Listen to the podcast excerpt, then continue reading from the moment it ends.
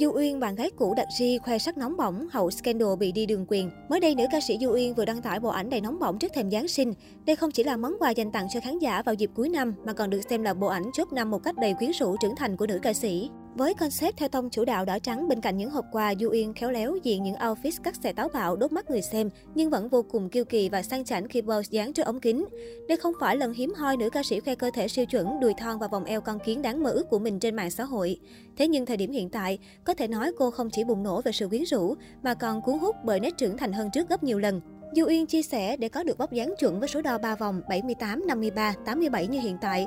Suốt 4 tháng nghỉ dịch, nữ ca sĩ đã thực hiện chế độ Eat Clean, ưu tiên thực phẩm xanh, hạn chế gia vị, chủ yếu nạp năng lượng từ thịt trắng, rau củ quả, yến mạch và trái cây, tốt cho sức khỏe và sắc đẹp. Thực đơn hàng ngày của Du Yên vô cùng phong phú và đầy đủ chất dinh dưỡng như bánh yến mạch bơ maca sô cô la 380 calo cho bữa sáng, bữa trưa cơm gà đậu hũ trứng sốt cà chua 480 calo, bữa tối với cơm ức gà cuộn rong biển và canh rong biển 430 calo, vừa no mà không dư thừa năng lượng gây tích tụ tạo mỡ trong cơ thể. Bên cạnh bữa chính, Như Uyên còn ăn thêm dưa hấu, ổi, củ sắn thay cho đồ ăn vặt.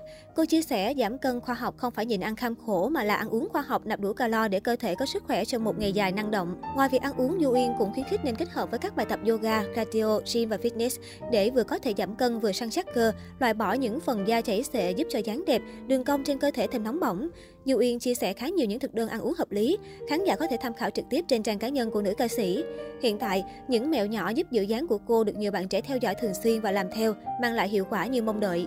Đây được xem là bộ ảnh đánh dấu sự trở lại của nữ ca sĩ sau thời gian dài vắng bóng. Hiện tại cô đang chuẩn bị cho lịch trình quay trở lại đường đua âm nhạc cùng nhiều sản phẩm chất lượng, hứa hẹn sẽ không làm khán giả thất vọng. Ngày 25 tháng 4, Du Uyên thông báo chính thức đường ai nấy đi với Đạt Di khiến người hâm mộ vô cùng bất ngờ và tiếc nuối. Đáng chú ý, trước đó cô nàng đã có động thái trên trang cá nhân cho thấy dấu hiệu trục trặc tình cảm.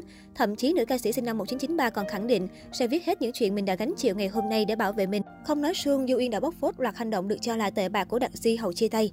Trên trang cá nhân, Du Uyên đã chia sẻ lại bài viết tung hô nhân cách tử tế của Đạt Di khi để lại toàn bộ kênh YouTube và fanpage cho cô phát triển sự nghiệp. Tuy nhiên, dường như nhân vật chính của bài viết lại không đồng tình với quan điểm này.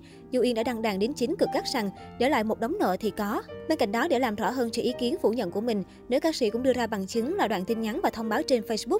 Theo đó, Du Yên đã bị thu hồi toàn bộ quyền kiểm soát của trang fanpage gần 800.000 lượt theo dõi trước đây hoạt động chung với Đạt Di. Đáng chú ý hơn, người trao đổi cùng Du Yên trong cuộc hội thoại lại khẳng định Đạt bảo nhờ anh kích hết mọi người nên anh kích hết chứ anh không biết gì. Trên kênh Molly Star, Du yên đã chính thức lên tiếng xác nhận về chuyện bạo hành gây xôn xao thời gian qua. Chuyện tôi bị Đạt Di bạo hành là có thật. Đạt Di đã bạo hành tôi rất nhiều lần, cả lúc ở một mình lẫn khi ở trước mặt bạn bè người thân. Bạn bè của Đạt Di thì nói rằng tôi đã làm nhiều điều không đúng với gia đình cậu ta, nên tôi mới bị bạo hành. Tôi xin đính chính rằng, tất cả những lý do đó đều qua mồm Đạt Di kể lại thôi, sự thật còn hơn thế nữa.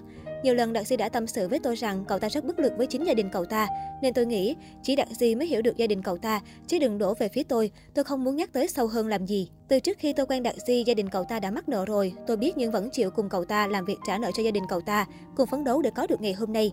Thời gian đầu, Đạt Di chưa có một chỗ đứng vững chắc hay nguồn thu nhập ổn định. Chính tôi là người đã đứng ra cùng cậu ta chi trả các khoản nợ cho gia đình cậu ta.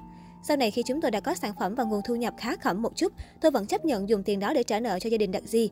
Ví dụ, chúng tôi đi làm được 10 đồng thì phải bỏ ra 9 đồng trả nợ cho gia đình cậu ta, không còn tiền để làm sản phẩm. Lúc đó chúng tôi rất khó khăn, cực khổ, đến cái bánh mì không cũng phải chia nhau ăn. Tôi đã phải cầu cứu đến gia đình mình và dùng tiền riêng của mình ra làm sản phẩm. Những khoản nợ của gia đình Đặc Di càng ngày càng tăng, không biết lý do vì sao lại nợ. Tôi rất thắc mắc nên mới bảo Đặc Di phải tìm hiểu nguyên nhân vì sao nợ nhiều thế để còn giải quyết, chứ không thể cứ lo trả nợ mãi như thế này.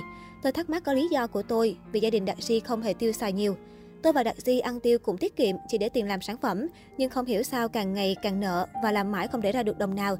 Thế mà Đạt Di lại đi kể với bạn của cậu ta là tôi làm điều không đúng với gia đình cậu ta.